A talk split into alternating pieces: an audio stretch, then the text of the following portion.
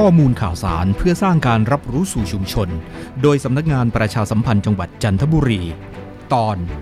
สำนักงานประกันสังคม ยืนยันโรงพยาบาลทุกแห่งทั่วประเทศ พร้อมดูแลผู้ประกันตนที่ติดโควิด -19 เจอแจกจบ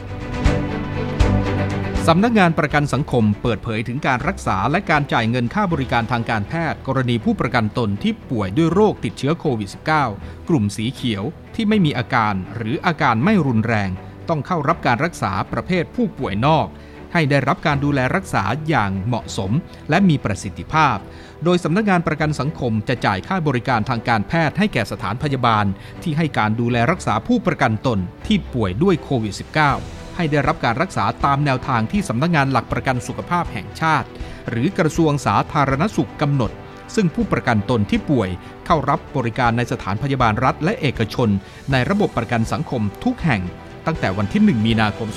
2565 เป็นต้นไป โดยสำนักงงานประกันสังคม จ่ายค่าบริการทางการแพทย์ ให้แก่สถานพยาบาล ดังนี้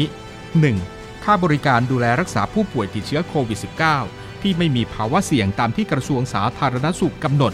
แบบบริการผู้ป่วยนอก แบบเหมาจ่ายในอัตรา 1,000 บาทต่อราย